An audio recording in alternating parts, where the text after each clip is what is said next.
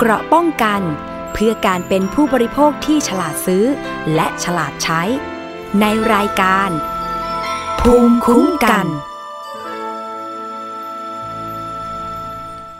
สวัสดีค่ะ คุณผู้ฟังต้อนรับเข้าสู่รายการภูมิคุ้มกันรายการเพื่อผู้บริโภควันนี้พบกับดิฉันค่ะ อภิคณาบุราริศนะคะ รับฟังกันทาง w w w t h a i PBS Podcast com รวมถึงช่องทางออนไลน์ด้วย แล้วก็สถานีวิทยุที่เชื่อมโยงสัญญาณกับเราค่ะ เอาละค่ะวันนี้นะคะ อยากจะนำเรื่องราวมาเตือนภัยกัน โดยเฉพาะยุคดิจิตอลเนาะก็จะใช้ Facebook IG Line นะคะ Instagram TikTok เยอะที่สุดเลย แต่เกิดเหตุแบบนี้ค่ะ ที่อยากจะนำมาเตือนภัยผู้บริโภคที่ใช้ออนไลน์อยู่เป็นประจำ เกิดเหตุนะคะ มีการปลอมก๊อปปี้ บัญชีออนไลน์โซเชียลทั้งหมดนะคะ โดยเฉพาะคนดังนะคะ ประเด็นตอนนี้ใกล้ตัวมากๆ ทั้งพิธีกร ผู้ดำเนินรายการต่างๆ ที่อยู่ใกล้ตัวดิฉันตอนนี้ โดนแทบทุกคนแล้วค่ะ ตั้งแต่คุณเต๋าเนาะรายการที่นี่ไทย PBS ตอนนี้ก็เปลี่ยนเป็นเวอร์ไปแล้วนะคะ แล้วก็ยังมีตอนนี้ล่าสุดเลย น้อง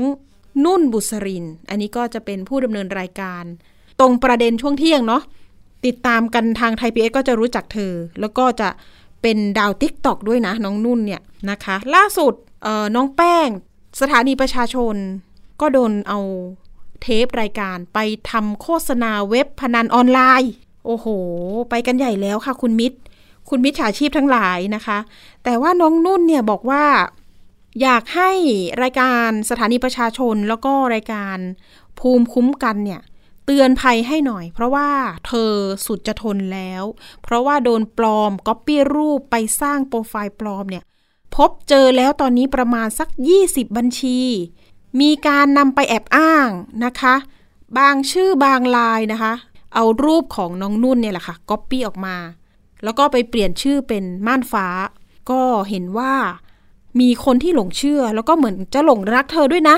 หน้าตาดีเชียวแหละ น้องนุ่นนะ แต่ว่าคนร้ายที่ว่าหลงรักเนี่ยเราก็ไม่รู้นะคะ ทีนี้ปรากฏว่าคนที่ก๊อปปี้รูปเนี่ยกับกลายเป็นมิจฉาชีพที่ไปชักชวนคนอื่นเนี่ยแหละค่ะมาลงทุนเทรดหุ้นบ้าง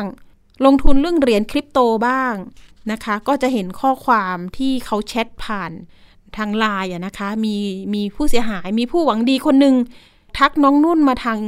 แชทนะคะ บอกว่าเนี่ยมันมีเหตุแบบนี้นะทำให้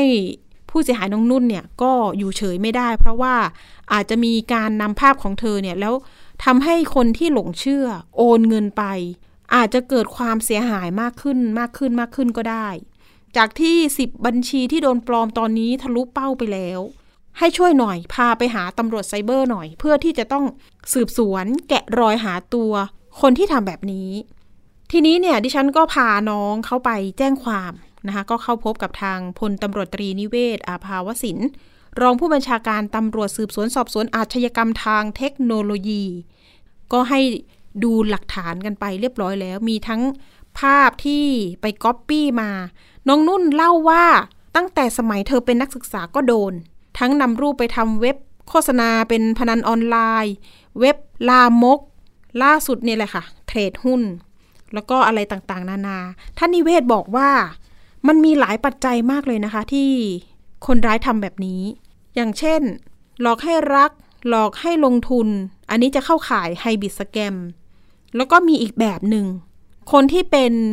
เขาเรียกอะไรนะ มียอดคนดูยอดถูกใจ Facebook เยอะๆเนี่ย บางครั้งนะคะ ผู้ก่อเหตุเนี่ยก็มักจะนำคนที่มียอดคนกดไลค์เยอะๆค่ะ กดหัวใจเยอะๆเนี่ย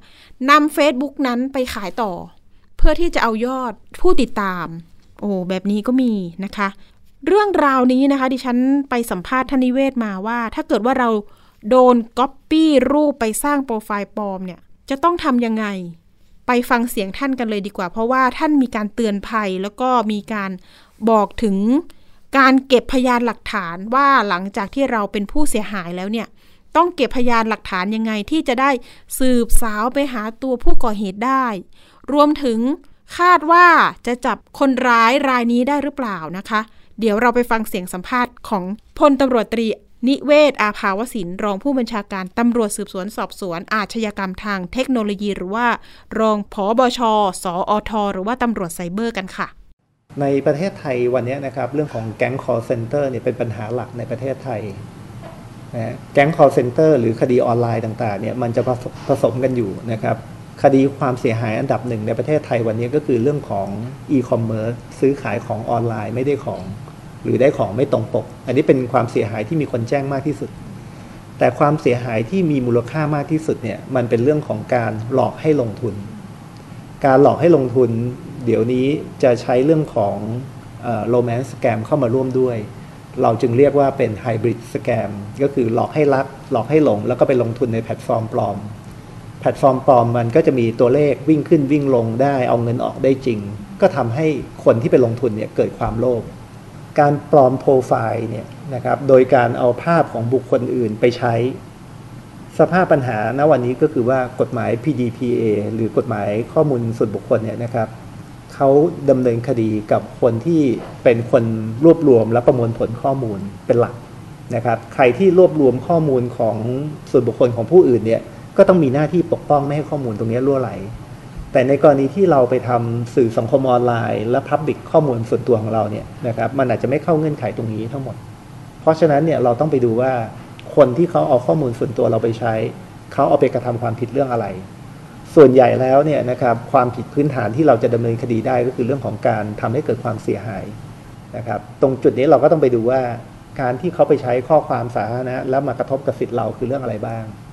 ถ้าเป็นความผิดในตัวมันเองชัดเจน เช่นเรื่องของการหลอกลวงคนอื่นให้ไปลงทุนหรือไปทำอะไรต่างๆเนี่ยนะครับ อันนี้ก็เป็นความผิดในตัวเองชัดเจนนะครับ ที่เราสามารถดำเนินคดีได้ การนำข้อมูลคอมพิวเตอร์อันเป็นเท็จในลักษณะที่ไปหลอกลวงคนอื่นเนี่ยนะครับ ก็สามารถดำเนินคดีได้เช่นเดียวกัน เพราะฉะนั้นตรงจุดนี้ก็คือเราจะต้องมีการเก็บรวบรวมพยานหลักฐานว่า คนที่เอาไปใช้เขาเอาไปใช้ในเรื่องอะไรยังไงบ้าง เกิดความเสียหายยังไงบ้างนะครับ ถ้าเกิดความเสียหายเป็นคดีอาญาเนี่ยทางตำรวจก็จะสามารถช่วยเหลือในการระบุตัวตนและดำเนินคดีได้ ซึ่งเชื่อว่าคนส่วนใหญ่ที่เอาโปรไฟล์ปลอมไปใช้เนี่ยน่าจะเป็นคนไทยนะครับ บางคนก็หวังผลประโยชน์ทางการเงินนะครับ ไม่ว่าเรื่องของการหลอกให้ลงทุนหลอกทำงานทำภารกิจตามที่คุยให้ฟังแล้ว หรือบางคนก็ยังอาจจะมีวัตถุประสงค์แอบแฝงในเบื้องต้นก็คือขอให้มีคนมาคุยก่อน นะครับ หลังจากนั้นค่อยหาวิธีการในการที่จะไปหลอกลวงต่อ บางกลุ่มคนเนี่ยก็ใช้วิธีการว่าสร้างโปรไฟล์ปลอมมาเพื่อให้คนติดตามเยอะๆ แล้วเอาโปรไฟล์ตัวนี้ไปขายนะครับ ก็มีกลุ่มคนแบบนี้เช่นเดียวกัน ที่ขายไปให้คนร้ายแล้วคนร้ายก็ไปใช้ในการหลอกลวงต่อนะครับ เพราะฉะนั้นรูปแบบมันมีหลากหลายมากนะวันนี้ในเรื่องของการปลอมโปรไฟล์แต่ส่วนหนึ่งเนี่ยนะครับก็คือเราสามารถที่จะรายงานไปที่เจ้าของโซเชียลมีเดียได้ ว่าเราโดนละเมิดสิทธิส่วนบุคคลของเรานะครับ ตรงไหนที่เป็นรูปภาพเป็นข้อความที่เราไปดูในตัวปลอมแล้วเนี่ยนะครับ เราก็เข้าไปคลิกตรงจุด 3 จุดนะฮะที่อยู่ตรงเหนือข้อความตรงนี้ข้างๆนะครับ จะเห็นจุด 3 จุด คลิกเข้าไปมันจะมีตัวให้รายงาน เราเลือกรายงานที่ใกล้เคียงกับหัวข้อที่เรามีผลกระทบมากที่สุดเข้าไปนะครับ แนะนำว่าให้เรารายงานด้วยตัวเอง นะครับเพราะว่าการที่เรารายงานด้วยตัวเองว่าเราเป็นผู้ได้รับผลกระทบเนี่ยทางสื่อสังคมออนไลน์เขาจะพิจารณามากกว่าการที่เราไปให้บุคคลอื่นมาช่วยรายงานให้เรานะครับครับสิ่งหนึ่งที่สำคัญเนี่ยนะครับเวลาเราไปเจอพวก Facebook ปลอม หรือพวกโซเชียลมีเดียปลอมโปรไฟล์เนี่ยแล้วแจ้งมาที่เจ้าหน้าที่ เรามักจะแจ้งแค่ชื่อปลอมตรงนี้ แล้วก็มีรูปมาให้ดูนะครับ เพราะฉะนั้นตรงจุดนี้เนี่ยนะครับเป็นข้อมูลที่อาจจะยังไม่เพียงพอที่จะให้เจ้าหน้าที่ทำงานได้ สิ่งสำคัญเนี่ยนะครับที่อยากจะให้แนะนำก็คือว่าเก็บหน้าจอตรงนี้เอาไว้ ขอให้มันมีตัวชื่อเว็บด้วยนะครับ URL ตรงนี้นะให้ปรากฏชื่อเว็บตรงนี้นะครับอีกอันหนึ่งก็คือเอาเมาส์นะครับเอาเมาส์เนี่ยไปวางไว้ที่หน้าโปรไฟล์หรือตัว banner ตรงนี้นะครับสังเกตดูพอเราเอาเมาส์ไปวางไว้ มันจะมีตัว status bar มาข้างล่างเห็นไหมครับ status bar ตรงนี้นะครับมันจะมีตัวข้อมูลพื้นฐานนะครับ ก็คือเป็นพวก Facebook ID ต่างๆ ที่เจ้าหน้าที่เนี่ยสามารถระบุได้ว่ามันมีตัวตนเขาอย่างไรนะครับ เพราะฉะนั้นตรงจุดนี้นะครับเราจะใช้ตรงนี้ในการยืนยันว่าภาพนี้ชื่อโปรไฟล์ปลอมตัวนี้คือตัว ID นี้นะมันจะไม่ผิดตัว แต่ถ้าเกิดเราเอาเฉพาะชื่อกับโปรไฟล์ มันอาจจะเป็นคนละตัวกันก็ได้ นะครับเพราะฉะนั้นตรงจุดนี้ต้องเข้าใจว่า ID เนี่ยคือมีความสำคัญมาก ที่ต้องระบุว่าคนที่ใช้ ID แบบนี้นะครับเป็นตัวที่ทำโปรไฟล์ปลอมเรื่องนี้ มีหลายๆ เรื่องเนี่ยมันก็ต้องมีหลาย ๆ ID นะครับเพราะฉะนั้นตรงนี้ขอให้แคปเจอร์หน้าจอมีทั้งตัวข้างล่าง แล้วก็ตัวข้างบนมีภาพนะครับปรากฏตรงจุดนี้ แล้วจะให้ดีกว่านั้นนะฮะก็คือหลังจาก capture เรียบร้อยเนี่ยเราควรจะเซฟหน้านี้ไว้เป็นหลักฐานด้วยนะครับ การเซฟก็คือคลิกเมาส์ไปทางขวาตรงหน้าจอว่างๆเนี่ยนะครับ แล้วมันจะมีตัวที่เขียนว่า Save As เห็นไหมครับ Save As เราสามารถที่จะเซฟได้ครับว่าตั้งชื่อเลยครับว่าเป็น Facebook ของคนคนนี้ที่เป็นตัวโปรไฟล์ปลอมนะครับเราก็ตั้งชื่อไว้แล้วก็เก็บเอาไว้ว่าในส่วนของโฟลเดอร์ที่เป็นพยานหลักฐานของเรานะฮะเราก็จะได้ข้อมูลที่เขาเขียนโพสต์รูปต่างๆมาด้วยนะครับ คือการ capture หน้าจอยาวๆ ก็ดีนะครับ อันนี้เป็นสเต็ปแรก แต่จะให้ดีคือเก็บตรงนี้ด้วยอีกขั้นตอนหนึ่ง มันจะทำให้เราได้ข้อมูลรูปภาพอะไรต่างๆละเอียดมากขึ้น คือการสืบสวนจับกลุ่มตัวผู้กระทำความผิดเนี่ย เราทำเรื่องแก๊งคอลเซ็นเตอร์มาเยอะ ยากกว่านี้เยอะ เรื่องแบบนี้ไม่ใช่เป็นเรื่องยาก แต่ขอให้มีฐานความผิดชัดเจนนะครับ ว่าเขาไปใช้อะไรในการกระทำความผิด เช่นมีผู้เสียหายที่ใช้ในเรื่องของการหลอกลวงไปลงทุน แล้วมีผู้เสียหายว่าโดนหลอกจริงนะครับ เราจะเอาตรงนี้เป็นฐานนะฮะความผิดตั้งต้นในการที่จะไปสืบสวนดำเนินคดีได้ แต่ถ้าเกิดว่ายังไม่มีการกระทำความผิดที่ชัดเจนเนี่ยวันนี้เราทำได้ก็คือเรื่องของการช่วยในการรายงานเพื่อให้ปิดนะครับ แล้วก็เจ้าตัวเองก็อาจจะต้องพยายามยกระดับเป็น Official นะครับที่ให้เจ้าที่ลองไปช่วยดูให้ว่ารูปแบบจะเป็นแบบไหนนะฮะ โอ้โห นี่แหละค่ะ ก็เป็นข้อมูลจากทางตำรวจไซเบอร์นะคะ ที่ทำงานทั้งป้องกันแล้วก็ปราบปราม แล้วก็วันนี้มาให้คำแนะนำกันด้วย เพราะว่าดิฉันเชื่อว่ามีอีกหลายท่านอีกหลายคนที่อาจจะโดน ปลอม Facebook คล้ายๆ กับน้องบุษรินนะคะ ผู้ประกาศข่าวของช่องไทย PBS รวมถึงล่าสุดเนาะเดี๋ยวยังไงตอนนี้ก็ฝากเรื่องไปยังท่านรองนิเวศแล้วสำหรับคนที่ทำเว็บ พนันออนไลน์นะคะ แล้วก็นำภาพพิธีกรเนี่ยก็ไปแอบอ้างอีกนะคะ ชักชวนให้มาเล่นพนันออนไลน์อีก อันนี้ดิฉันก็โอ้โหต้องประกาศว่าทางทิดารัตอนันตลกิติเนี่ยไม่ไม่เกี่ยวข้องนะคะ อันนี้มาเตือนภัยกันด้วยช่วยกันหลาย ๆ ช่องทางนะคะ ตอนนี้รู้สึกว่าเรื่องภัยออนไลน์เนี่ยมันจะเยอะมากเลยนะคะ หลายรูปแบบจริง ๆ ทางท่านรองนิเวศบอกว่า อย่าหลงเชื่อคนในออนไลน์ รวมถึง Facebook เนี่ยจริง ๆ แล้วเนี่ยมันไม่สามารถระบุตัวตนได้นะ คือการสมัครหรือว่าเขาเรียกเลยนะ มีบัญชี Facebook เนี่ยไม่ต้องยืนยันตัวตน ใครทำก็ได้ตั้งชื่อ เป็นอะไรก็ได้นำรูปใครมาเป็นเราก็ได้นะคะ อันนี้คือโลกในออนไลน์ เพราะฉะนั้นเวลาเขาให้โอนเงิน ชวนลงทุนอะไรต่างๆ เนี่ยอย่าเลยนะคะ คุณผู้ฟังเพราะว่าอาจจะตกเป็นเหยื่อได้นะ อ่ามีข่าวล่าสุดจากตำรวจไซเบอร์อีกเรื่องหนึ่งนะคะ มีการชี้แจงความคืบหน้าของคดี หลอกลวงให้เหยื่อกดลิงก์ติดตั้งแอปพลิเคชัน แอบอ้างหน่วยงานกรมพัฒนาธุรกิจการค้า ซึ่งเป็นกรมพัฒนาธุรกิจการค้าปลอมนะคะ มีการสั่งฟ้องผู้ต้องหา 25 คน หลังพบว่าผู้เสียหายจำนวนมากนี่แหละค่ะ ความเสียหายอยู่ที่ประมาณ 16 ล้านบาท ทางด้านโฆษก กองบัญชาการตำรวจสอทนะคะ หรือว่าตำรวจไซเบอร์ ท่านพันตำรวจเอกกฤษณพัฒนาเจริญ บอกถึงเรื่องนี้นะคะว่าที่ผ่านมาเนี่ยมีประชาชนหลายรายนะคะ ตกเป็นเหยื่อมิจฉาชีพจากการได้รับข้อความสั้นๆ หรือว่า SMS หรือว่าได้รับโทรศัพท์ แอบอ้างเป็นเจ้าหน้าที่หน่วยงานต่างๆ โดยมิจฉาชีพนะคะได้ปลอมช่องทางติดต่อ สื่อสารกับผู้เสียหายขึ้น ไม่ว่าจะเป็นแอปพลิเคชัน Line เป็นของปลอมนะคะ Facebook ปลอม เว็บไซต์ปลอมของหน่วยงานที่แอบอ้างนั้นๆ เพื่อพูดคุยสร้างความน่าเชื่อถือ สร้างเรื่องราวออกอุบายต่างๆทำให้ผู้เสียหายหลงเชื่อ กรอกข้อมูลส่วนตัวส่วนบุคคลไป ข้อมูลทางการเงินก็กรอกไปอีก สุดท้ายถูกหลอกให้กดลิงก์ติดตั้งแอปพลิเคชันของหน่วยงานปลอมเหล่านั้น มีการให้ทำตามขั้นตอน ตั้งค่าให้สิทธิการเข้าถึง และให้สิทธิควบคุมโทรศัพท์ หรืออุปกรณ์อิเล็กทรอนิกส์ที่ผู้เสียหายใช้งานนะคะ หลอกลวงให้กรอกรหัสพิน 6 หลัก เป็นเหตุให้เงินของผู้เสียหายนั้น ถูกมิจฉาชีพโอนออกไปจนหมดบัญชี ทั้งนี้นะคะ โดยเฉพาะอย่างยิ่งกรณีที่มีการแอบอ้างเป็นเจ้าหน้าที่กรมพัฒนา ธุรกิจการค้า โทรศัพท์ไปหลอกลวงประชาชนให้ติดตั้งแอปพลิเคชันปลอม อ้างว่าเพื่อเป็นการอัปเดตข้อมูลนิติบุคคล จากการตรวจสอบนะคะ พบว่าการหลอกลวงในลักษณะดังกล่าว มีความเชื่อมโยงเกี่ยวพันกันในหลายท้องที่ มีผู้เสียหายจำนวนมากค่ะ เพื่อเป็นการให้ความยุติธรรมแก่ประชาชนนะคะ แล้วก็เพื่อประโยชน์ในการสืบสวนสอบสวน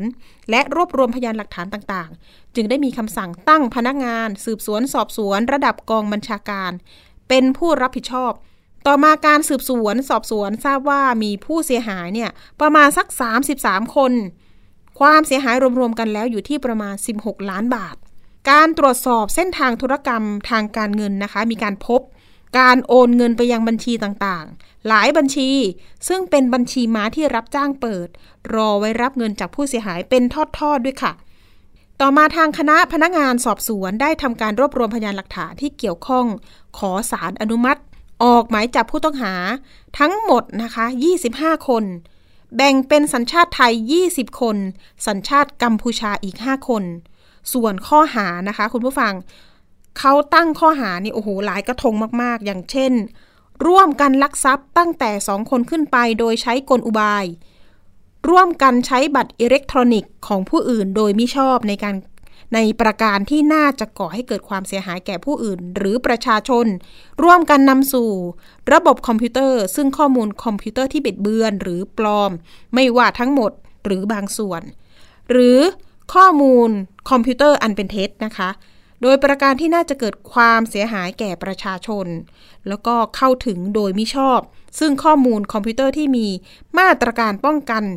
การเข้าถึงโดยเฉพาะและมาตรการนั้นมิได้มีไว้สำหรับตน สมคบโดยการตกลงกันตั้งแต่สองคนขึ้นไป เพื่อกระทำความผิดฐานฟอกเงิน และได้มีการกระทำความผิด ฐานฟอกเงิน เพราะเหตุที่ได้มีการสมคบกัน และร่วมกันฟอกเงินด้วยค่ะ ซึ่งสามารถทำการจับกลุ่มตัวผู้ต้องหาตามหมายจับได้แล้วทั้งหมด 21 คน อยู่ระหว่างติดตามตัวมาดำเนินคดีอีก 4 คนค่ะคุณผู้ฟัง ยังหลบหนีอยู่นะคะ ตอนนี้กำลังแกะรอยกันอยู่ ต่อมาเมื่อวันที่ 2 มิถุนายนที่ผ่านมานะคะ ทางคณะพนักงานสอบสวนสืบสวนนี่นะคะ ได้สรุปสำนวนการสอบสวนทั้งหมดนะคะแล้วก็ความเห็นส่งฟ้องผู้ต้องหาเสนอไปยังพนักงานอายการเรียบร้อยแล้ว เรื่องนี้นะคะ โฆษกของบชสอทบอกอีกว่าที่ผ่านมาเนี่ยทาง ตำรวจไซเบอร์เนี่ยได้เร่งระดมกวาดล้างจับกลุ่มผู้กระทำความผิด เพื่อเป็นการตัดวงจรการก่ออาชญากรรมที่จะซ้ำเติมความเดือดร้อนของประชาชนว่าเช่นนั้น รวมถึงจะเร่งรัดสอบสวน แล้วก็รวบรวมพยานหลักฐานต่างๆ ด้วยความรอบคอบ รัดกุมนะคะ พยานต้องแน่นเท่านั้นที่จะไปขอสารอนุมัติหมายจับได้ รวมถึงต้องต้องขยายผลเลยค่ะตอนนี้นะคะ ผู้เกี่ยวข้องทั้งหมด นอกจากนี้ยังฝากเตือนประชาชนนะคะว่าให้ระมัดระวังการหลอกลวงในลักษณะดังกล่าว เมื่อท่านได้รับข้อความหรือว่า SMS แนบลิงก์อ้างว่า จากหน่วยงานต่างๆ ให้ตรวจสอบให้ดีเสียก่อนนะคะ อย่าหลงเชื่อเพราะว่าเป็นเพียงข้อความที่ถูกส่งมายังกล่องข้อความเดียวกับหน่วยงานจริงหรือเปล่า นอกจากนี้นะคะมิจฉาชีพสามารถปลอมแปลงชื่อผู้ส่งได้ ทั้งนี้ปัจจุบันทุกธนาคารได้ยกเลิกการส่งข้อความ สั้น SMS แนบลิงก์ไปยังประชาชนแล้วนะคะ หากท่านได้รับข้อความใด ๆ เชื่อได้ว่าเป็นของมิจฉาชีพอย่างแน่นอนค่ะ ไม่ว่ามิจฉาชีพเนี่ยจะมาในรูปแบบใดก็ตาม ให้ระมัดระวัง และก็มีสติอยู่เสมอ โดยหากพบข้อความ SMS แนบลิงก์มานี่นะคะ ลักษณะดังกล่าวต้องแจ้งเตือนไปยังบุคคลใกล้ชิด และหน่วยงานภาครัฐหน่วยงานต่างๆ ที่โดนแอบอ้างได้เช่นกัน ข้อควรระวังนะคะมีทริคมาฝากกันหน่อยตำรวจไซเบอร์เตือนเรื่องนี้ว่า 1. ไม่กดลิงก์ที่แนบมากับข้อความสั้น หรือที่ส่งมาทางสื่อสังคมออนไลน์ ไม่กดลิงก์ติดตั้งแอปพลิเคชันต่างๆ เพราะอาจเป็นการดักรับข้อมูลหรือฝังมันแวร์ของมิจฉาชีพ โดยเฉพาะอย่างยิ่ง ที่มาพร้อมกับข้อความในลักษณะทำให้ตกใจหรือกังวล เช่น ข้อมูลท่านรั่วไหลนะคะ มีการเข้าถึงโทรศัพท์มือถือของคุณแบบผิดปกตินะทำให้เราตกใจไง แล้วก็ทำตามเขา ข้อ 2 ก็คือ หากได้รับโทรศัพท์จากหมายเลขที่ไม่คุ้นเคย และมีการแอบอ้างเป็นเจ้าหน้าที่จากหน่วยงานต่างๆ ให้ขอชื่อนามสกุล หมายเลขโทรศัพท์ ติดต่อกลับของเจ้าหน้าที่คนนั้น โดยให้แจ้งว่าจะติดต่อกลับภายหลัง แล้วก็ต่อไปนะคะ ข้อ 3 ตรวจก่อนว่ามาจากหน่วยงานนั้นจริงหรือเปล่า โดยการโทรศัพท์ไปสอบถามผ่านหมายเลข call center หรือผ่านเว็บไซต์ของการอของหน่วยงานนั้นๆนะคะ โดยตรงเลย รวมถึงตรวจสอบว่ามีการประกาศแจ้งเตือน การหลอกลวงในลักษณะดังกล่าวหรือไม่นะคะ ข้อ 4 นะคะ ระวัง Line Official Account ปลอม โดยสังเกตบัญชีที่ผ่านการรับรองจะมีสัญลักษณ์ โล่สีเขียว หรือโล่สีน้ำเงิน หากเป็นโล่สีเทาหรือไม่มีโล่เลยนะคะ จะเป็นบัญชีทั่วไปยังไม่ได้ผ่านการรับรอง ต้องตรวจสอบยืนยันให้ดีเสียก่อนอะข้อ 5 นะคะ ไม่ติดตั้งโปรแกรมหรือแอปพลิเคชันที่ผู้อื่นส่งมาให้โดยเด็ดขาด เพราะว่าอาจจะเป็นของปลอม 6. ไม่อนุญาตให้ติดตั้งแอปพลิเคชันที่ไม่รู้จักหรือไฟล์ที่อาจเป็นอันตราย ไฟล์นามสกุล APK นะคะหรือว่าซอฟต์แวร์ที่เป็นอันตราย แล้วก็ข้อ 7 นะคะ ไม่อนุญาตให้เข้าถึงอุปกรณ์ หรือควบคุมอุปกรณ์ของเราได้นะ ไม่ได้เลย อันนี้คือแอปดูดเงิน ไม่อนุญาตเท่านั้นนะคะ ข้อ 8 นะคะ ไม่กรอกข้อมูลส่วนตัวข้อมูลการเงินใด ๆ ลงในลิงก์หรือแอปพลิเคชันในลักษณะดังกล่าวโดยเด็ดขาด โดยเฉพาะอย่างยิ่งรหัสผ่าน 6 หลัก ที่ซ้ำกับรหัสแอปพลิเคชันของธนาคารต่างๆ ข้อ 9 นะคะ หากท่านเชื่อว่า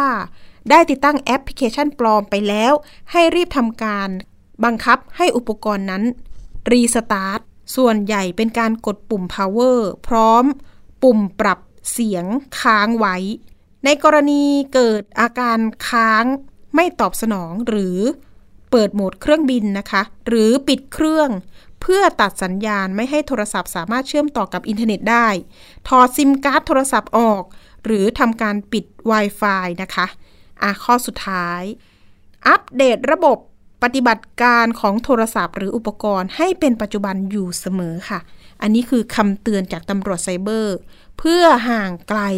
ลิงก์ปลอม ลิงก์ดูดเงินนะคะ ตอนนี้ก็มีความคืบหน้าจับผู้ต้องหาได้บ้างแล้ว อาจจะมีอีกอีกหลายกลุ่มก็ได้นะ อ่ายังไงก็แล้วแต่ผู้เสียหายหวังว่าจะได้เงินคืนค่ะ คุณผู้ฟังเป็นความหวังเดียวจริง ๆ แต่ว่าก็ยากอีกนั่นแหละค่ะ เรื่องเงินพอมันไปแล้วเนี่ย ยิ่งหลายๆทอดเนี่ยบัญชีม้าหลายๆ คนเนี่ย มันก็ยิ่งยากนะในการติดตาม แม้ว่าอาทิตย์ที่แล้วเนี่ยเราได้ได้เคยเสนอเรื่องของกรณีมีการอายัดเงินทัน แต่ว่าก็ต้องไปจับบัญชีม้านั้นส่งฟ้องศาลให้ได้ เพื่อที่จะต้องบังคับคดีนะคะนำทรัพย์ นำเงินนะคะปลดอายัดบัญชีนั้น แล้วก็ขอเงินคืน แต่ว่าก็ต้องใช้กระบวนการของศาลกันก่อนนะคะ เพราะว่ามันไม่ได้ทันทีอะค่ะ คุณผู้ฟังก็จะต้องใช้เวล่ำเวลาอีกนั่นแหละค่ะ คุณลุงที่ว่ารอเงิน4ี่แสนจากบัญชีม้าเนี่ยนะคะ ตอนนี้ทางตำรวจไซเบอร์กำลังไปติดตาม จับกลุ่มตัวผู้ต้องหาอยู่ที่เปิดบัญชีรับจ้างนี่แหละค่ะ เตือนกันอีกแบบหนึ่งเพราะว่ามีคนที่ อ้างว่าถูกหลอกไปเปิดบัญชีม้า โทรมาที่รายการบอกว่าหนูได้รับค่าจ้าง 300 บาท ตอนนี้หนูเดือดร้อนมากเลยนะคะ ไม่รู้เลยว่าเขาเอาบัญชีหนูไปทำอะไร โอ้โห ขอบอกน้องๆไว้เลยค่ะว่า ตอนนี้คำกล่าวอ้างที่เรามองว่าเราไม่รู้ เราอ่อนต่อโลก หรืออะไรทางด้านนี้เนี่ยไม่ได้เลยนะคะ น้องคนนี้บอกว่าไม่มีเงินกินข้าวพี่ หนูเลยต้องทำ ไปเจอคนที่ชักชวนผ่านทาง Facebook นี่แหละค่ะ โฆษณา ชวนว่า เออ มารับจ้างเปิดบัญชีสิ ได้เงินค่าขนมด้วย 300 บาท ตอนนี้นะคะ น้องโดนหมายเรียกแล้ว ต่อไปถ้าเกิดน้องไม่ไปตามหมายเรียกเนี่ย จะเป็นหมายจับนะ ตอนนี้มีเงินเนี่ยโอนเข้าบัญชีเธอหรือเปล่า อันนี้เงินหรือบัญชีอิเล็กทรอนิกส์ต่าง ๆ มันไม่ได้อยู่ในมือของเราไง สมมุติเราเป็นบัญชีม้าใช่ไหมคะ แต่บัญชีม้าทุกสิ่งอย่าง หรือเบอร์โทรศัพท์ที่เขานำไปเปิดบัญชีออนไลน์เนี่ย ก็คืออยู่ที่ผู้ก่อเหตุหมดเลย ดังนั้นเขาจะนำบัญชีเราไปทำอะไรเราไม่รู้เลย แต่เราเตรียมก้าวขาเข้าไปในคุกเลยค่ะ คุณผู้ฟังนะคะ ต้องบอกเตือนกันหน่อย เพราะว่าห้ามเลยค่ะ เรื่องนี้พรกออกมาแล้วนะคะ ติดคุกนะคะอ่าไปเรื่องต่อไปกันเลยดีกว่า เรื่องนี้ผู้บริโภคเหมือนกัน ซื้อคอนโดมิเนียมหรูที่พัทยาแต่สร้างไม่เสร็จ โอ้โห ดิฉันถามคุณลูกค้าคนนี้นะคะ ผู้เสียหายคนนี้บอกว่าซื้อมาตั้งแต่ปี 2558 แล้วก็ในสัญญาอ้างว่าจะสร้างแล้วเสร็จเนี่ยประมาณสักปี 2561 ตอนนี้คือบอกว่า โอ้โห สร้างไม่เสร็จเลย ประมาณสักห้าอาคารเนี่ย ตอนนี้เห็นแค่เป็นอาคารลักษณะเป็นอาคารนั่นแหละ แต่ว่าสร้างไม่เสร็จ ทั้ง ระบบน้ำประปา คือมันไม่ไม่ไม่เรียบร้อยสักอย่างนะคะ ก็เลยมีผู้เสียหายเนี่ยแหละค่ะ เพิ่งร้องเรียนกันมาที่สถานีประชาชนรวมถึงรายการภูมิคุ้มกันของเราด้วยนะคะ ว่าจะทำยังไงดีผู้เสียหายประมาณสักหนึ่งร้อยกว่าคน มีบางคนนะคะที่เคยไปร้องกับสคบแล้วก็มีการส่งฟ้องศาลปรากฏว่า คนที่ฟ้องศาลไปแล้วนี่แหละค่ะ มีการไปไกล่เกลี่ยในชั้นต้นนะคะ หรือว่าชั้นอายการนี่แหละค่ะ ทางเจ้าของโครงการก็ปรากฏตัวมานะคะ มาเคลียร์มาไกล่เกลี่ยกันนะคะ บอกว่าตอนนี้เนี่ยทั้งผู้เสียหายเองเนี่ยนะคะ ยื่นข้อเสนอว่าไม่อยากได้ห้องชุดแล้ว ไม่อยากได้คอนโดแล้วนะคะ อยากได้เงินที่จองไปแล้วก็ผ่อนไปตั้งหลายปีนี่แหละค่ะคืน บางคนเริ่มผ่อนมาเนี่ย เงินสะสมไปแล้วกับโครงการเนี่ยประมาณสัก4ี่แสนห้าแสนแต่บางคนนะคะ เป็นคู่สามีภรรยา ซื้อกันคนละห้องค่ะ คุณผู้ฟัง ก็หมดไปเนี่ย น่าจะหลักหลักประมาณรวมๆกันก็คือ8ปดแสนได้ บางกลุ่มนะคะ มีการไปยื่นฟ้องแล้ว แต่ปรากฏว่าคนที่มาเคลียร์นะคะ เป็นทนายของทางโครงการ ก็บอกว่าโอเค เดี๋ยวจะผ่อนเงินคืนได้ไหม มีการผ่อนชำระคืนเป็นรายเดือนคืนให้กับลูกค้าที่ซื้อคอนโดด้วยค่ะ แต่คืนไปได้สองสามเดือน ก็หยุดผ่อนนะคะ อันนี้คือกลุ่มหนึ่งนะ และอีกกลุ่มหนึ่งบอกว่ารอดูเพื่อนๆก่อนว่าเพื่อนๆ ฟ้องแล้วเป็นยังไงกันบ้างนะคะ บางคนอยู่ต่างจังหวัดไม่สะดวกมา ก็ยังรออยู่ว่าจะทำยังไงกันดี ก็คือยังไม่ได้ยื่นฟ้องโครงการ บางคนบอกข้อมูลเหมือนกันว่า ทางโครงการยื่นข้อเสนอว่าอะโครงการนี้ไม่เสร็จใช่ไหมไปไปเอาโครงการนี้ก่อนได้ไหมผู้เสียหายก็โอ้โหโครงการนั้นเนี่ยยังไม่สามารถจัดตั้งนิติบุคคลได้เลยนะคะ ระบบภายในก็ไม่เรียบร้อย ดังนั้นข้อเสนอต่างๆ ไม่ดีสำหรับผู้บริโภคกลุ่มนี้เลยเดี๋ยวเรามีนะคะตัวอย่างของผู้เสียหายอยู่ในสายกับเราแล้ว ขอขานชื่อว่า คุณลุงนัทละกัน คุณลุงนัทสวัสดีค่ะ ครับสวัสดีครับอ่าคุณลุงนัทอยู่จังหวัดอะไรคะ คุณลุงนัทอยู่พัทยาไหมไม่ใช่ครับอยู่อำเภอภูเขียวจังหวัดชัยภูมิครับนั่นที่ภาคไงอีสานครับอ่า ดิฉันถามเพราะว่าอะไร เพราะว่ามีผู้เสียหายอยู่หลากหลายจังหวัดชัยภูมินนทบุรีครับนะคะ แต่โครงการหรูอันนี้นะคะ อยู่ที่พัทยาจังหวัดชนบุรี คุณลุงเล่าให้ฟังหน่อยว่าเราไปเห็นโฆษณาคอนโดมิเนียมหรูอันนี้เนี่ย ช่องทางไหนเราถึงสนใจคะแล้วก็ไปวางเงินเท่าไหร่ ก็เห็นทั้งหลายทางก็เห็นทางทางสื่อหนังสือพิมพ์นะครับ แล้วก็ทางทีวีครับ ปีแล้วผมก็2558ไปตามนั้น ผมสนใจผมก็ลองลงไปดูที่ถนนรัชดา เพราะว่าเขามีออฟฟิศมีมีโชว์รูมอยู่ที่นั่นเอ้ยมีไอมีห้องตัวอย่างอยู่ที่นั่นอะค่ะพูดง่ายอ๋อ มีห้องตัวอๆมีย่างเซให้ลเราล์ดูมีค่ะอ่ามีโครงการมีลูกจำลองอยู่นั่นครบทุกอย่างแหละ ทีนี้พเขาอลงก็ไปถึงค่ะเขาว่ายังไงบ้างคะคุณลุง คุยกับเซลล์ผมก็พอคุยเสร็จผมก็จองเลยทำการจองเลย จองสองห้อง ห้องละสองพันห้าเฉพาะเงินจองนะสองห้องก็ห้าพันบาท แล้วผมก็ทำสัญญาในวันนั้นเลยทำสัญญาคือเราต้องจ่ายห้องละห้าหมื่นผมจองสองห้อง ผมก็จ่ายหนึ่งแสนจองในวันนั้น แล้วก็ทำสัญญาในวันนั้นเลย หนึ่งแสนบาทไปละเรียบร้อย แล้วสัญญาพอหลัเขางจะจากเสร็จนั้นเมื่อไหร่คะคุณลุง สัญญาเขาที่บอกว่าจะเสร็จนั่นแหละครับ ค่ะ แต่ในสัญญาเขาไม่ได้ลงนะอืไม่ได้ลงว่าจะเสร็จจะเสร็จวันที่เท่าไหร่ไม่ได้บอก ไม่ได้บอกมีแต่เลยพูดพูดปากเปล่าพูดลอยๆบอกว่าประมาณปีหกหนึ่งค่ะ แต่ในเอกสารไม่มีระบุ ค่ะ หลังจากนั้นยังไงต่อคะคุณลุงคะพอรับจองแล้วก็พอทำสัญญาเสร็จเนาะเขาก็ให้ผมผ่อนผ่อนงวดแรก งวดแรกกับวันที่วันที่แปดวันที่แปดเดือนสามสองพันห้าร้อยห้าสิบเก้าคือเขาให้ผ่อนสามสิบงวด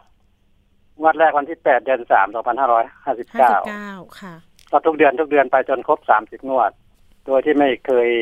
ปิดพิ้วไม่เคยขาดแม้แต่งวดเดียว แต่ระหว่างที่จองผมก็ลงไปดูนะเพราะตอนที่ผมจองเสาเก็บก็ยังไม่นั่นเลย ผมก็ผมก็ลงไปดูพื้นที่เพราะเซลเขาก็บอกว่าที่อยู่ตรงนั้นนะ ตรงนี้นะที่จะสร้าง ผมก็ลงไปดูมันก็เห็นมีแต่แม่บ้านมีแต่นั่น มีกระต๊อบเล็กๆ แล้วก็มีค่ะคนงานคนสองคนมั้งเฝ้าอยู่ในนั้นแหละเสาเข็มเสาเข็มอะไรยังไม่มีเลยยังโล่งอยู่เลยอะอ๋อพอประมาณสักปีหนึ่งผมก็ไปตามดูเอ๊ะแล้วยังไงล่ะ เราผ่อนไปเรื่อยๆเนาะทุกงวดทุกงวดเมื่อไหร่มันจะลงเสาเข็มสักทีเราเราก็ใจไม่ดีแล้วแต่พูดง่ายๆพอปีกว่าๆเขาก็เริ่มลงเสาเข็มอ๋อ พอเสาเข็มเสร็จแล้วก็โอ้ยอีกตั้งนานก็จะขึ้นโครงสร้างขึ้นอะไร โอ้ยอะไรกันทั้งหนาวะแล้วบอกว่าปีหกหนึ่งแล้วมันจะเป็นไปได้แล้วเพราะว่าเขาเก้าตึกเนาะ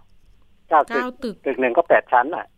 ผมก็ผ่อนไปเรื่อยๆตามที่เขาบอกอะพอครบสามสิบงวดผมก็รอว่า เออ ผ่อนครบไปสามสิบงวดแล้วเมื่อไหร่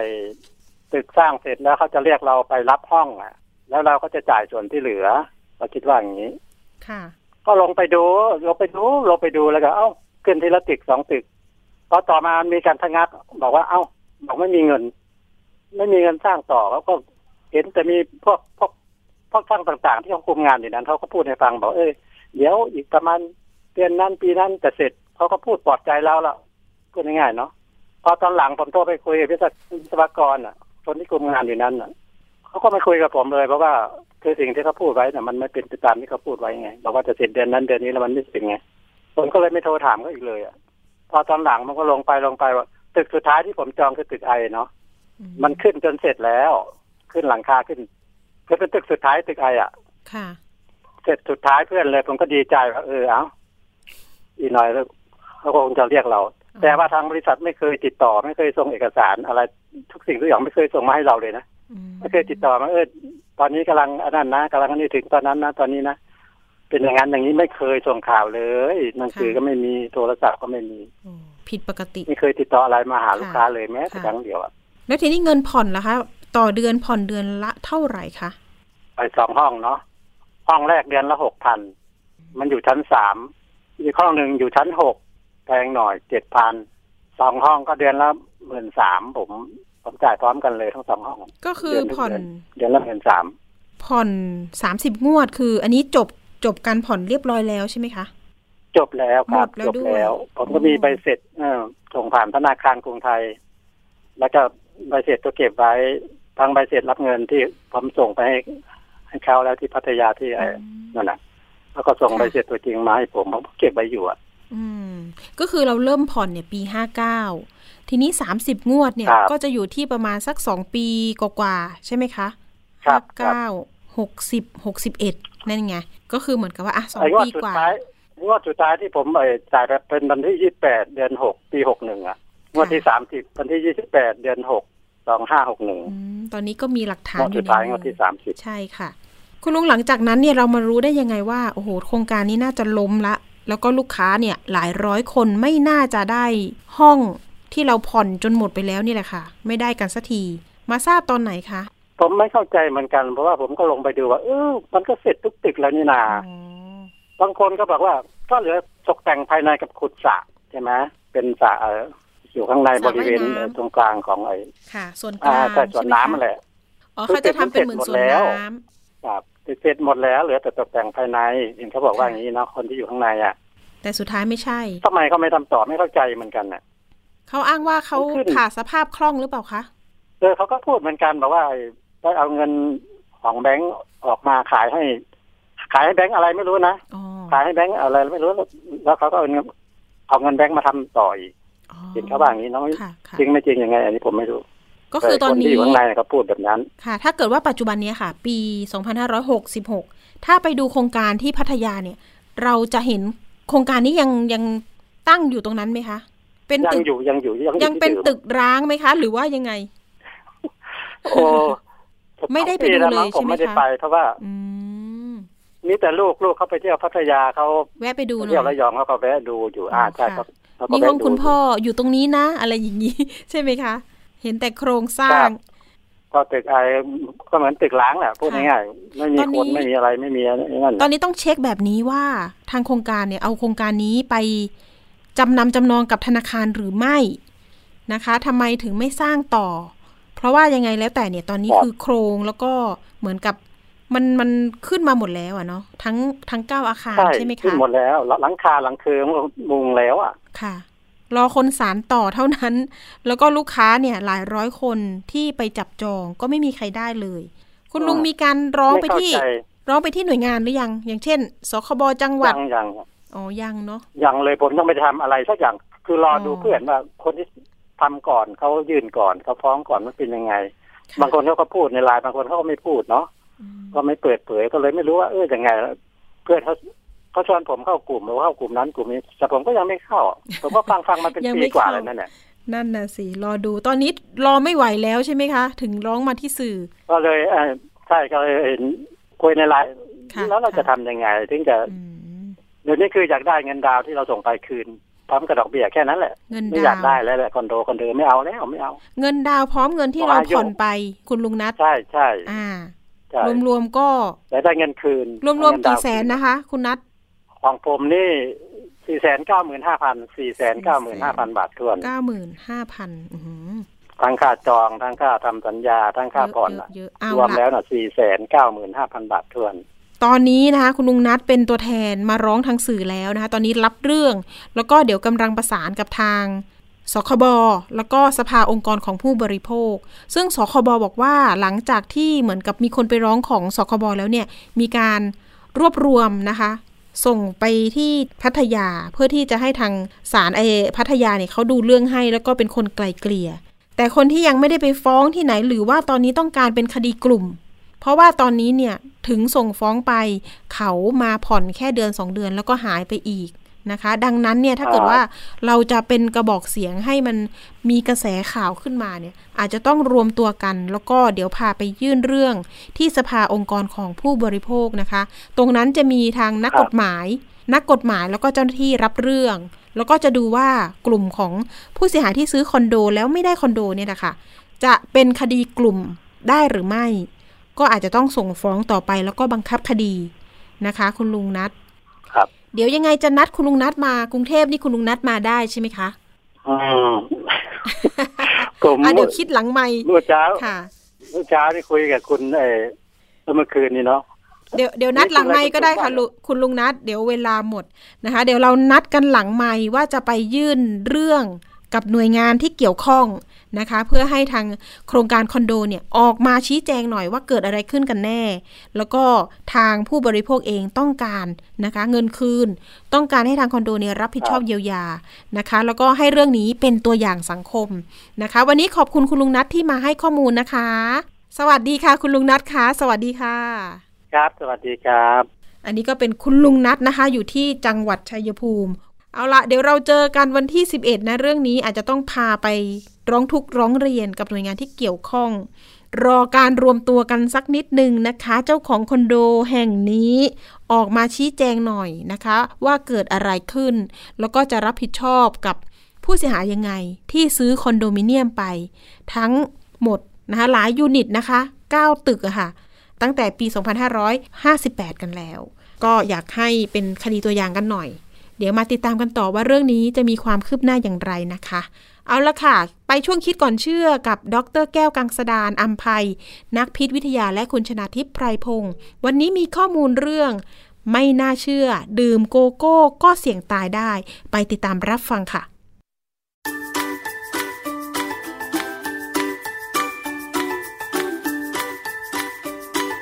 ช่วงคิดก่อนเชื่อ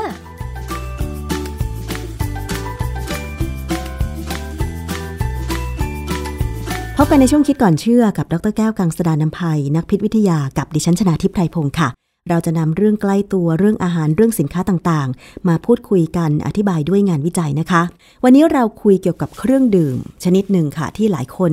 อาจจะชอบนั่นก็คือโกโก้ ซึ่งโกโก้เนี่ยนะคะ รสชาติมันก็ถ้าชงเป็นแบบเย็นเนี่ยก็ใส่นมใส่น้ำตาลนะคะแต่ว่ารสชาติของมันกลิ่นของมันเนี่ยจะมีกลิ่นที่เฉพาะ มันจะมีความหอมนะคะ ยิ่งชงอร่อยๆนี่โอ้โหหอมหวาน บางคนกินได้ทุกวันเลยทีเดียวนะคะ จริง ๆ แล้วก็ดูเหมือนว่าโกโก้ก็เป็นเครื่องดื่มชนิดหนึ่งคล้าย ๆ กับกาแฟนะคะเป็นที่นิยมกันมากเลย จะเห็นได้ว่าคาเฟ่เครื่องดื่มต่างๆ ก็จะมีเมนูเครื่องดื่มโกโก้ แต่คุณผู้ฟังคะมันมีข่าวหนึ่งเมื่อประมาณวันที่ 5 มิถุนายน 2566 ค่ะว่า มีคนดื่มเครื่องดื่มโกโก้แบบชงเข้มๆ แล้วมีอาการอาเจียนใจสัน่น หัวใจเต้นเร็วปวดหัว ในคลิปที่เผยแพร่เนี่ยบอกว่าคนนี้เนี่ยไปซื้อโกโก้ ชงเข้มๆ ดื่มแก้เผ็ดหลังจากการกินส้มตำนะคะ แต่ปรากฏว่าเมื่อดื่มแล้วมีอาการมือไม้สั่นอ่อนเพลียนะคะ เขาพยายามทำให้ตัวเองอาเจียนเอาโกโก้ออกมาให้หมด ไปหาข้าวกินหลังจากนั้น เพราะคิดว่าน้ำตาลในเลือดตก แต่อาการก็ไม่ดีขึ้น รู้สึกใจสั่นมากกว่าเดิม ก็เลยตรวจการเต้นของหัวใจปรากฏ ผลการเต้นของหัวใจสูงถึง 156 ครั้งต่อนาที สุดท้ายคืออาการไม่ดีขึ้นจนต้องนำส่งโรงพยาบาล จากข่าวนี้เนี่ยก็เลยทำให้สงสัยว่า แค่ดื่มเครื่องดื่มโกโก้เนี่ยจะทำให้มีอาการหนักขนาดนี้เลยเหรอ และมันเป็นเพราะอะไร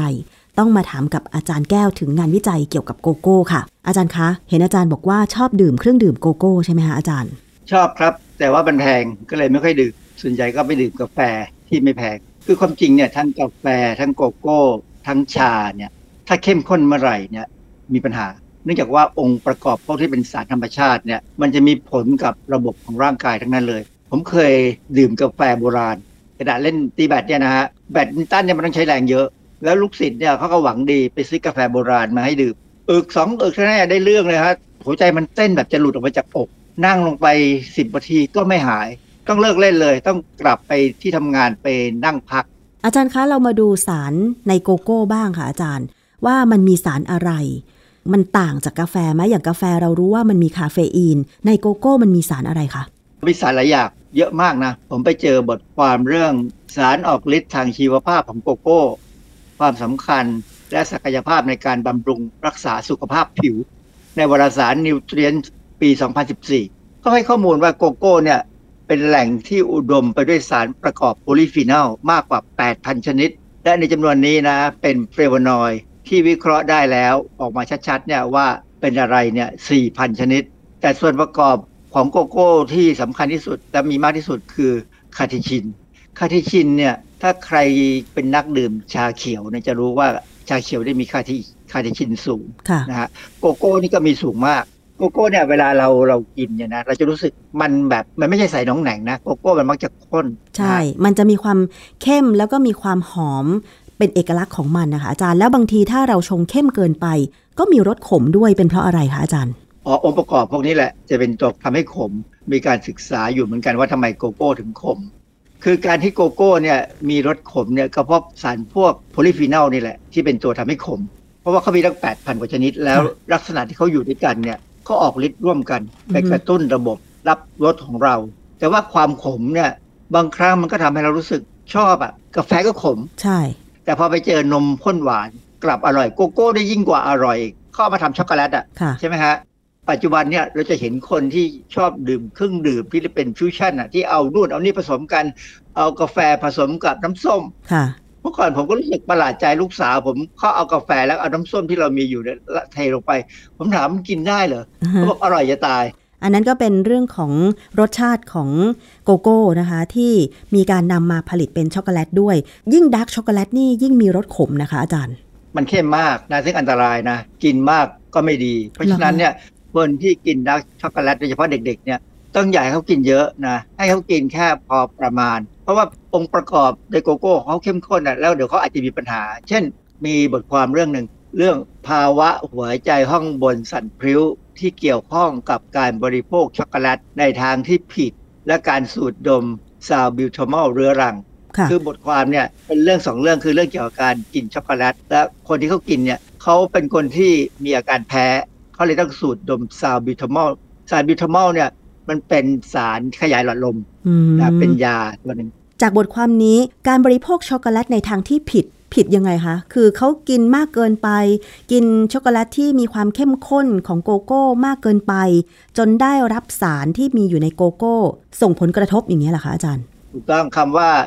ที่ผิดของเขาเนี่ยคือคำภาษาอังกฤษคือ abuse นะฮะคือกินมากเกินไปอืมบทความที่ตีพิมพ์ในวารสาร International Journal of Cardiology ปี 2010 ก็ให้ข้อมูลว่าช็อกโกแลตเนี่ยได้จากการคั่วเมล็ดพืช ชื่อ Theobroma cacao Theobroma เนี่ยหมายความว่ามันเป็นมันมาจากคำว่า Theobroma เนี่ยมันจะถูกเปลี่ยนไปเป็น theobromine ซึ่งเป็นชื่อสารสำคัญในโกโก้อืม Theo ค่ะ broma cacao cacao คือโกโก้ค่ะทีนี้ ตัวส่วนประกอบของมันที่สำคัญคือ methylxanthine alkaloid คือ theobromine นี่แหละ แล้วก็มีคาเฟอีนด้วยค่ะคือโกโก้เนี่ยเราก็รู้ว่ากินแล้วคนที่อยู่ที่ในประเทศหนาวเนี่ยนะ เช่นมีหิมะตกเนี่ยนะสิ่งที่เขาจะกินเขาไม่ค่อยกินกาแฟนะเขาจะกินโกโก้ร้อนมันช่วยทำให้อุ่นขึ้นเหรอคะอาจารย์ๆมันมันก็อุ่นเหมือนกาแฟแหละแต่ว่ามันมันอ๋อมันมีความมันนะในโกโก้เนี่ยเขาจะมีน้ำมันเยอะกว่ากาแฟนะฮะค่ะมันมันแล้วมันก็ทำให้รู้สึก มันก็อิ่มได้ด้วยนิดๆอะนะแล้วถ้ากินโกโก้กับไอ้ขนมเล็กๆน้อยๆเนี่ยอยู่ได้เลยพักหนึ่งเลยอะนะฮะค่ะในบทความที่ว่าเนี่ยเขานำเสนอข้อมูลเกี่ยวกับกรณีภาวะหัวใจห้องบนสัตว์พริ้วเราเคยพูดเรื่องนี้ไปแล้วครั้งหนึ่งตอนนั้นพูดเกี่ยวกับสารให้ความหวานสารให้คำหวานตัวหนึ่งนะที่ทำให้เกิดภาวะหัวใจห้องบนสัตว์พริ้ว แต่กรณีโกโก้เนี่ยคงไปกระตุ้นระบบประสาทที่หัวใจเหมือนกัน คือเขาบอกว่ามีผู้หญิงอิตาลีอายุ 19 ปีซึ่งยังเด็กอยู่นะเด็กสาวอยู่ แต่ว่าคนเนี้ยเขาเป็นอาการต้องสูดซานบิวทามอลยาเข้าไปช่วยในการหายใจอะนะเขาต้องสูดเป็นประจำไงแล้วไปกินโกโก้มาก เลยกลายเป็นปัญหาว่าหัวใจข้างบนมันเต้นไม่เป็นจังหวะอืมซึ่งอันเนี้ยทำให้ตายได้นะ คือคนที่มีโรคประจำตัว เช่นหายใจหอบหืดเนี่ยอาจจะต้องระวังตัวแล้วนะมันมีกรณีนี้ขึ้นมาเนี่ย เพราะฉะนั้นจะเห็นได้ว่าถ้ากินโกโก้ ในปริมาณที่เข้มข้นสูง ก็จะส่งผลกับเรื่องของหัวใจ เพราะว่าสารในโกโก้มันไปส่งผลต่อหัวใจใช่ไหมคะอาจารย์ แล้วมันมีงานวิจัยอย่างอื่นที่มา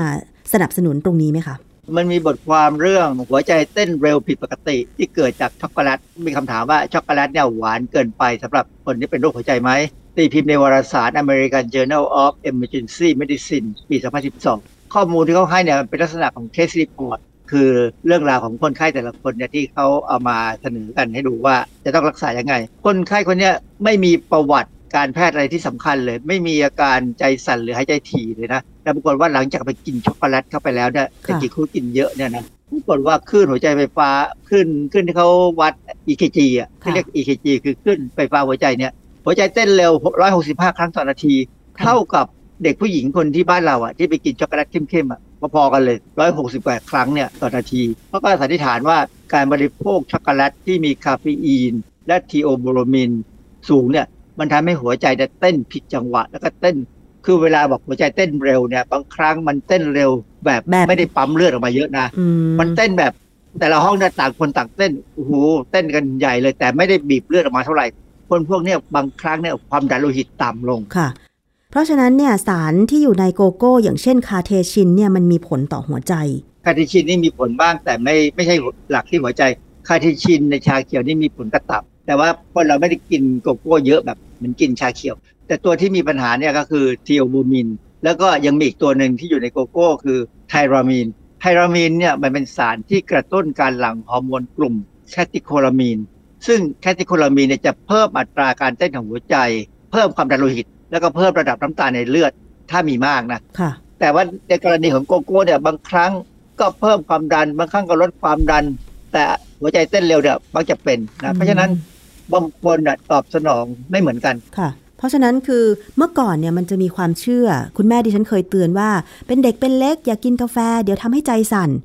ตอนนี้ก็ต้องระวังโกโก้ที่ชงเข้มๆด้วยเหมือนกันใช่ไหมว่ากินเยอะๆ แล้วตัวเองอาจจะมีปัญหาเกี่ยวกับเรื่องโรคหัวใจหัวใจสั่นพริ้ว ก็ต้องระวังด้วยใช่ไหมคะอาจารย์ ต้องระวังทุกอย่างเลยของกินทั้งหมดเนี่ยอย่ากินมาก อย่ากินเข้มบางครั้งเนี่ยผมดูเขาทำชาชักของคนภาคใต้นะผมมีความรู้สึกว่านมเขาอาจจะสูงด้วย และตัวชาเขาเนี่ยอาจจะเข้มข้นมาก เพราะว่าชาวต่างประเทศเนี่ยเวลาเขาไปเที่ยวภาคใต้แล้วเขาได้กินชาชักเนี่ยเขาจะบอกโอ้มันอร่อยมากเลยติดใจ แต่ว่าเขากินแค่ครั้งสองครั้งแล้วกลับบ้าน แต่คนภาคใต้เนี่ยกินกันทุกเช้าอะนะผมไม่แน่ใจว่าเขาจะมีปัญหาหรือเปล่ากรณีโกโก้เนี่ยมีผลกระทบจากการบริโภคโกโก้นะต่อความดันโลหิตเหมือนกัน คือบางครั้งเนี่ยเราก็เอามาใช้เป็นเหมือนกับเป็นยา เขาใช้โกโก้เป็นอาหารที่ใช้ในระดับที่ว่าเป็นยาได้ยังไงคะอาจารย์ บทความเรื่องผลกระทบระยะสั้นของการบริโภคโกโก้ ต่อความดันโลหิตในวารสาร West Indian Medical Journal ปี 2014 เนี่ย เป็นงานวิจัยของประเทศ Trinidad and Tobago ประเทศเนี่ยเขาก็ศึกษาว่าโกโก้ที่มีขายในซูเปอร์มาร์เก็ตเขาเนี่ย มันมีสารพวก flavonoid สักเท่าไหร่ คือ flavonoid เนี่ยเป็นสารที่มีประโยชน์ แต่ถ้ามากเกินไปก็มีโทษค่ะนะสาร flavonoid นี่มีประโยชน์ยังไงคะอาจารย์ มันเป็น antioxidant แน่ๆเลยนะช่วยป้องกันโน่นป้องกันนี่แต่ถ้ามีมากเกินไปเมื่อไหร่ปั๊บเนี่ย เออในทฤษฎีทางพิษวิทยาเนี่ยสารที่เป็น antioxidant หรือต่อต้านออกซิเดชันเนี่ยจะกลายเป็น pro-oxidant หรือทำให้เกิดออกซิเดชันแทน เวลาเกิดสารที่เป็น oxidant หรือ free radical อนุมูลอิสระ พวกเนี้ยเป็นลักษณะของสารที่มีความไวที่จะเข้าไปทำร้ายเซลล์ทำร้ายผนังเซลล์ทำร้าย DNA ได้ เพราะฉะนั้นพอเรากินอาหารที่มีสารธรรมชาติพวกพฤกษเคมี เช่นพวก flavonoid เนี่ยนะ มันก็จะไปคอยหยุดไม่ให้สารที่มีปัญหาเนี่ยทำงานทำความเป็นพิษให้ร่างกายเรา เพราะนั้นเป็นประโยชน์ถ้ากินน้อย แต่ว่าบางครั้งเนี่ยถ้ากินมากเกินไป มันเป็นตัวไปกระตุ้นให้เกิดออกซิเดชันแทนทางทางทฤษฎีเนี่ยถ้าในร่างกายเรามีอะตอมของเหล็กเนี่ยถ้ามีพอดีพอดีเนี่ยไม่มีปัญหา แต่ถ้ามีมากเกินไปเนี่ยบางครั้งเนี่ยสารที่เป็นตัว antioxidant มันจะทำให้เหล็กเนี่ยมีความสามารถในการที่จะไปกระตุ้นให้เกิดอนุมูลอิสระนะฮะการกินแอนตี้ออกซิแดนต์เนี่ยมากเกินไปก็น่ากลัว เพราะฉะนั้นเนี่ยเราถึงพยายาม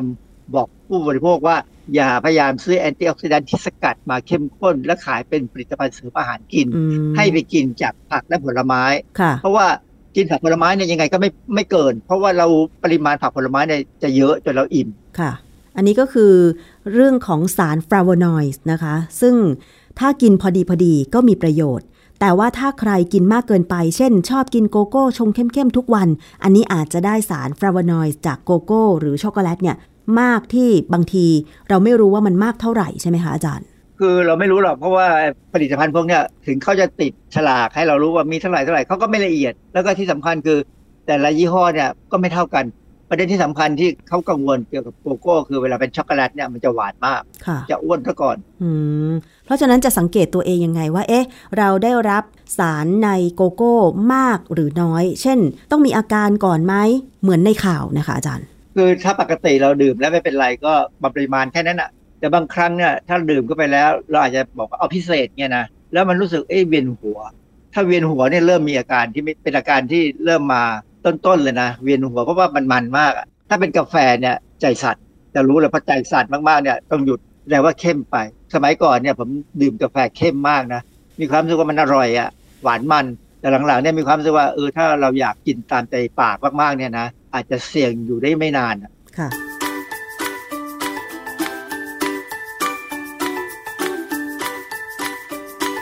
ช่วงคิดก่อนเชื่อ